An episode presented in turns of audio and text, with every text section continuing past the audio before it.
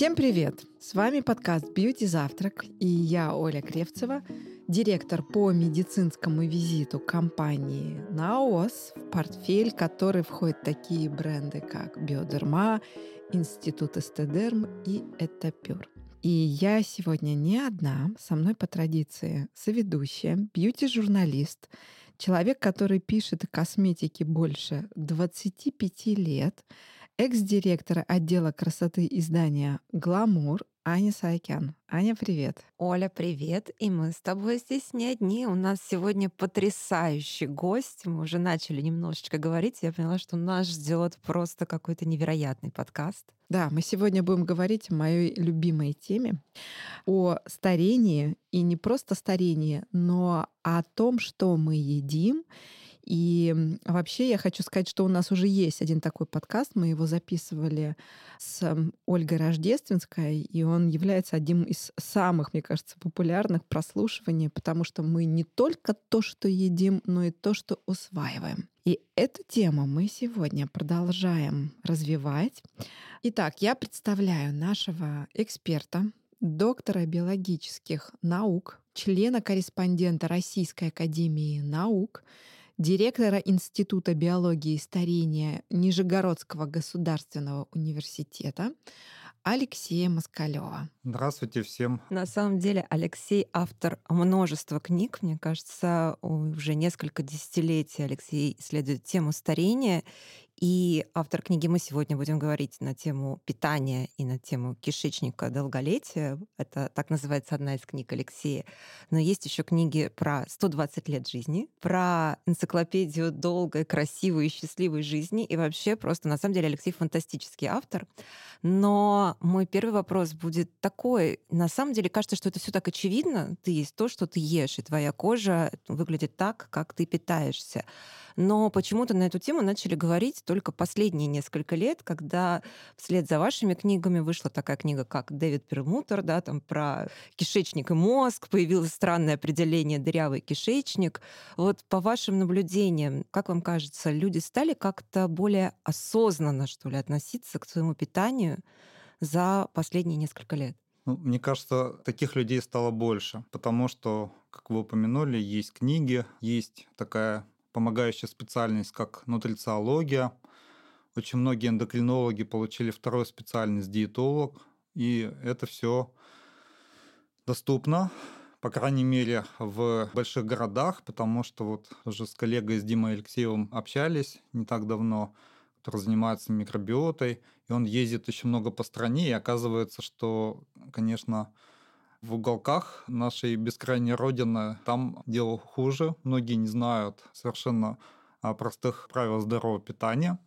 Но если говорить о центральных районах и крупных городах, то там эти знания уже доступны, поэтому люди задумываются. Кстати говоря, на государственном уровне в Финляндии был такой проект э, «Северная Карелия», когда обнаружили, что смертность от сердечно-сосудистых заболеваний очень высокая, решили отдельной области изменить подход к питанию через образование населения, и удалось э, снизить сердечно-сосудистую смертность там где-то за 8, наверное, лет очень существенно, на десятки процентов, просто изменив э, стиль питания людей. То есть, когда вы говорите, что мы можем жить до 120 лет, и, возможно, даже чуть больше, мы тут в предыдущем подкасте эту тему обсуждали, даже до 130. Какую роль в этом играет э, состояние кишечника? Может быть, даже в ну, процентах? Ну, на самом деле, в книге «120 лет жизни только начало» я не говорю, что мы сможем прожить 120 лет, а, там, изменив свой стиль питания. Абсолютно там не об этом речь. Речь о том, что нужно развивать науку о старении, о старении причины возрастозависимого заболевания, которое нас убивает, и только в этом случае, если мы будем воздействовать на сами причины этих заболеваний, то есть на старение, мы сможем преодолеть так называемый видовой предел продолжительности жизни, ну, то есть единственную максимальную зафиксированную цифру на данный момент дожития, это вот 120 лет, а Жанна Кальман, а, француженка, там все, что 90 плюс, это больше про генетику и эпигенетику. А что касается питания, это здоровое долголетие, хотя бы 85 лет, будем честны. 85 лет, но высокий уровень качества да, жизни, когда человек э, имеет хобби, имеет какие-то привязанности, пристрастия в виде очень скудные, ну, не такие развратные, как обычно у нас предполагается. Как вы думаете, вот почему, в принципе, народ э, переедает? Почему у нас проблемы с питанием исторические? Я думаю, что здесь две составляющие. На самом деле, может быть и больше, но основные две – Первое – это то, что культура питания закладывается в детстве, и она вот как бы в советское время в нас закладывалась, и там, что называется, все было далеко от тех традиций, которые когда-то даже наши предки соблюдали. Нашим предкам не было возможности там, зайти в соседнюю аптеку, э, в поликлинику. Им нужно было быть здоровыми и жизнеспособными без э, поддержки такой.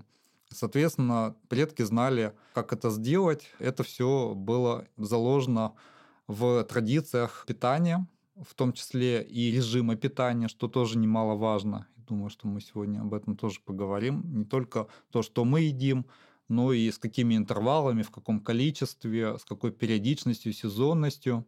Соответственно, это было все утрачено за годы советской власти, как и многие другие традиции, там, скажем, с водой выплеснули ребенка. Потому что вот эти все религиозные э, посты, правила, то, Ой, что... они очень классные на самом деле. Да, бабушка, там, мама накрывала на стол, все садились, кушали, потом вся еда убиралась, и никаких перекусов, там, кусочничества, ничего не было. Это, скажем так, очень жестко пресекалось. А, ну, даже просто не было холодильников еще там у большинства лет 50-60 назад. То есть нужно было что-то свежее, приготовить, покушать, и, соответственно, дальше это остатки отдавались там домашним животным, а люди дальше готовили опять свежую еду. Они ставили все это в холодильник, там не стояла просто доступность как бы еды из-за того, что холодильников не было, она была меньше. То есть сейчас ребенок подходит в любое время дня, достает, что хочет, и, соответственно, как бы сам себя определяет режим питания. Никаких традиций здесь нет. Это огромная проблема. А вторая большая составляющая, на мой взгляд, это то, что питание выполняет не только функции восполнения энергии и строительных каких-то блоков для клеток нашего тела, а также гедонистическую функцию. Мы получаем удовольствие от принятия пищи, и, к сожалению, для многих людей это удовольствие чуть ли не единственное. То есть многие заменяют все другие удовольствия именно едой, то есть выматываясь на работе, подвергаясь стрессам там, в общественном транспорте, каким-то семейным неурядицам, они потом восполняют недостаток позитивных эмоций перееданием. Это страшно слышать. Они себя лишают э, такого прекрасного, как те же театры, вечерние прогулки, медитации, время наедине с собой, да, то есть ты... Книги, фильмы, музыка, общение с приятными людьми, вот то, что мы сейчас с вами делаем. Вы сказали классную историю про традиции. Я тоже мама подростка 17-летнего, вот э, пытаюсь, не пытаюсь, а я сама получаю удовольствие от того, когда блюда сервируются, и там салфетки, и старинная посуда, и различные другие там моменты обихода, которые доставляют эстетическое наслаждение, прежде чем как ты начинаешь употреблять да, пищу. Но это крайне бывает редко, потому что это только выходные дни. Вот э, как бы вы могли дать какие-то рекомендации, вектор направления, как нам а, от культивирования еды уйти в сторону вот момента просто принятия этой еды как источника энергии? Ну, я думаю, что не стоит выбрасывать гедонистическую составляющую. Это все-таки половина как бы потребностей наших. Когда мы принимаем пищу, мы все-таки должны получать удовольствие Другой вопрос, что ну, это не обязательно там, тратить время на то, чтобы красиво все сервировать и там, в красивом окружении это обязательно делать, в какой-то там торжественной обстановке, в специальной гостиной. Это, конечно, по праздникам, и, скорее всего, для большинства это выход там, где-то за пределы дома а, в этом случае. Но можно без сомнения осознанно принимать пищу, то есть когда ты ну, например, даже просто медленно пережевываешь еду, и смакуешь... Без телефона. Да, а, без телевизора, без телефона, без там, утренней газеты. Смакуешь, определяешь, э, что вот из того, что ты ешь, рейтингуешь, что тебе больше понравилось, что меньше понравилось.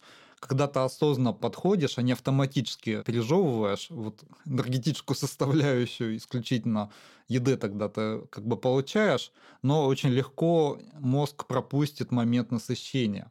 И тогда ты начинаешь как бы переедать. Если ты смакуешь еду, если ты медленно пережевываешь еду, то, соответственно, ты лучше ее усваиваешь, и ты не переешь, потому что в этом случае мозг получит э, сигналы о том, что необходимые там, аминокислоты, углеводы, жиры уже поступили в организм, среагируют остановкой чувства аппетита.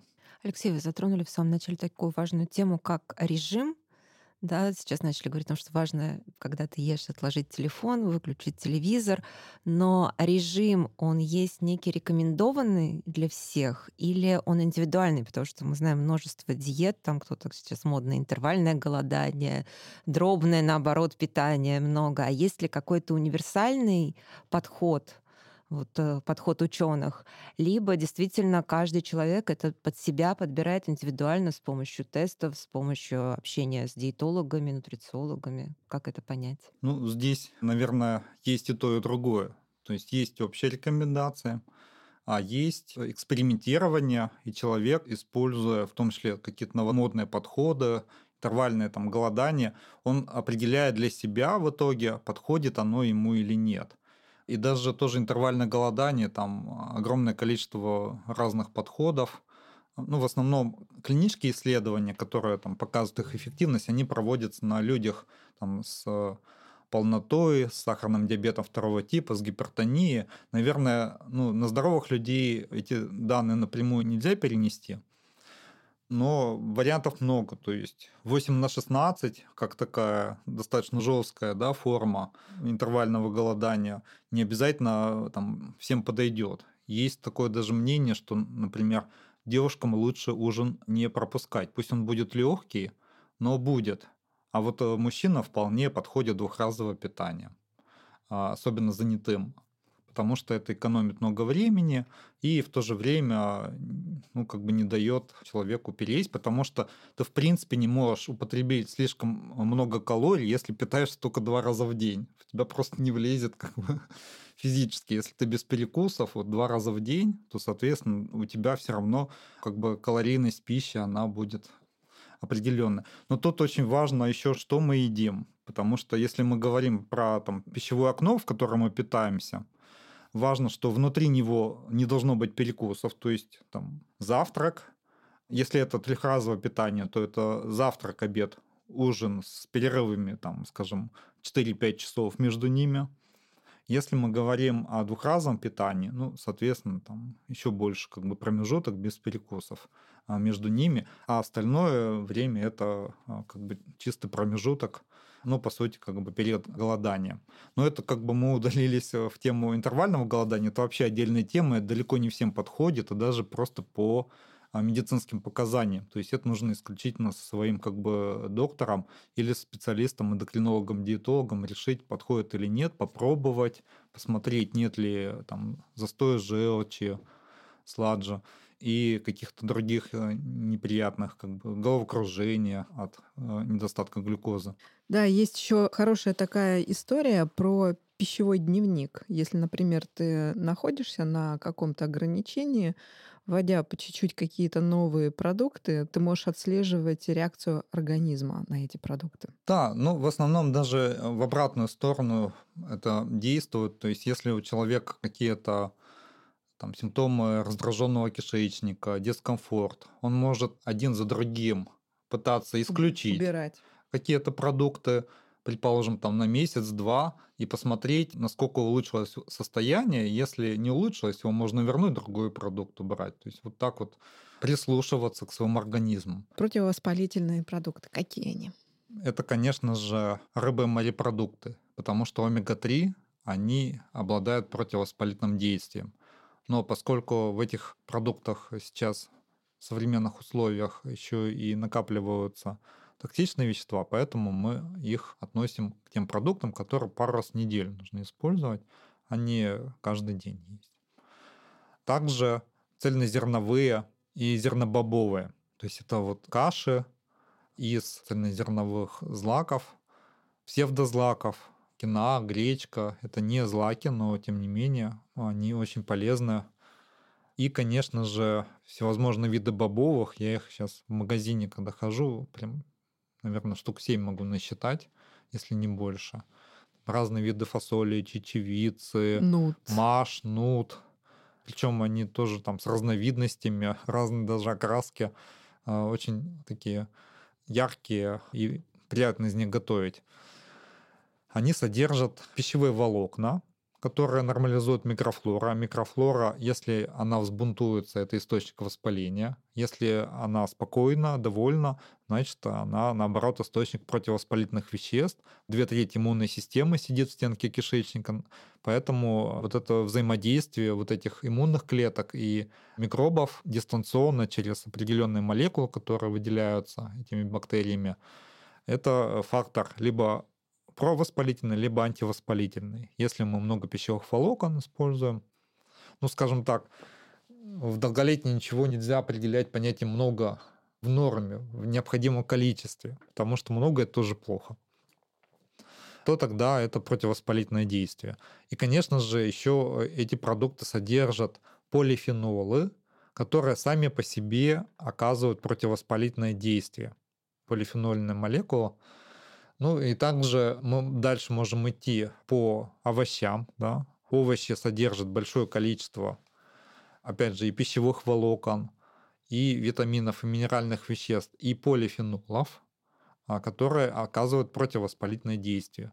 Еще чем хороши овощи, что если, например, в каждый прием пищи их употреблять, либо в приготовленном, либо в сыром виде, тут как бы на ваше усмотрение – то можно не считать калории вообще, забыть про это. Потому что если у вас э, присутствуют овощи все три приема пищи, или там два, в зависимости от того, на каком вы режиме находитесь, то вы точно не переедите. Это для меня. Я ненавижу считать калории. Мне кажется, это самое ужасное вообще. Это те рамки, которые постоянно приводят к срывам. Да. То есть овощи еще и так полезно.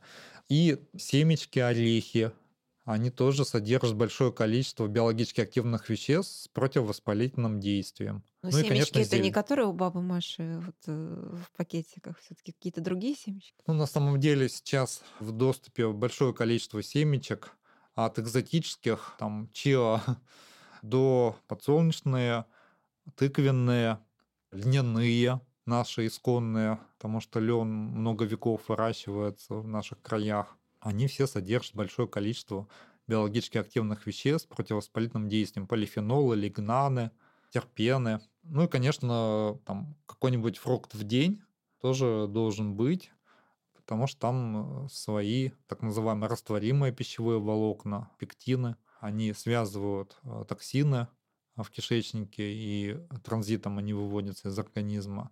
Они тоже являются пищей для э, бактерий полезных, конечно же, там есть свои полифенолы, минералы, витамины. А как вы относитесь вот к современным фруктам и овощам, которые стали настолько сладкие, селекционеры так потрудились, что вот морковка, она всегда сахарная, да, или свекла, она тоже, если не брать с приставкой сахарная свекла. Я уже не говорю про яблоки, которые все сладкие, и никто не покупает Антоновку нашу классическую которая осеннее яблоко. Что лучше выбирать? Вот ягоды, у которых низкий гликемический индекс, и какие? Ну, тут еще дополнительная тема всплывает современных фруктов. Там есть много фруктозы. Фруктоза, в отличие от глюкозы, она усваивается либо где-то 40% ее переводится в глюкозу в нашем организме, когда в клетке она поступает, либо 60% в жир. То есть, а, если есть много фруктов, сладких фруктов, а сладость э, фруктозы в разы выше, чем у глюкозы. То есть мы чувствуем тут сладость как бы из-за фруктозы в основном фруктов, то мы получаем стеатогепатоз, то есть ожирение печени, которым страдают по разным данным около 40% э, жителей нашей страны. Это значит, что это ну, глобальная проблема. Это не только из фруктов, конечно, Вот, просто из-за того, что вот эти рафинированные углеводистые продукты люди предпочитают, тоже к ожирению печени ведет. Продукты с большим количеством насыщенных жирных кислот, это тоже так или иначе а, ведет к ожирению печени. Но, тем не менее, из-за фруктозы очень тоже можно как бы быстро слопотать эту проблему. Еще фруктоза, она более токсична с точки зрения конечных продуктов гликирования. Она больше их образует и больше скоростью, чем глюкоза. Поэтому один фрукт в день. Алексей, а или, может... или ягоды все-таки? Ну, или порция ягод, но тоже там несколько коробочек разных видов. Сегодня один порцию одного вида ягод, завтра порцию другого вида ягод. Вот так вот чередовать. А в граммах? Сколько вешать в граммах? Да? Вот ягод. Ну, таких исследований ведь как бы нет. Придумывать тоже, мне кажется, порция, это понятно, что это горсть. Угу. То есть, э, если вот горсть чего-то взять, то есть один фрукт это порция фрукта. Я просто это слово не использовал, ну, чтобы как бы не нужно было дополнительно пояснять, что это. Но порция это вот как бы то, что вы можете взять в руку в горсть. Соответственно, порция ягод это тоже вот Сейчас лето, приехал на дачу, собрал порцию ягод. Да, съел. без сомнения, там огромное количество полифенолов, каротиноидов, пищевых волокон, растворимых и нерастворимых. Это замечательнейший наш э, локальный фрукт, который очень рекомендую. Но у нас еще и другие есть, и яблоки, и груши, и абрикосы. Но в сезон это, конечно, совсем замечательно. Если не в сезон, то, наверное, лучше там, что-то подсушивать и использовать вот, как бы остальную часть года. Ну, сейчас есть еще и доступная быстрая заморозка. Да? Тоже замечательный способ сохранить на многие месяцы. Я хотела бы рассказать о новинке, которая появилась в бренде Биодерма. И это сыворотка для чувствительной кожи, которая называется Sensibio Defensive.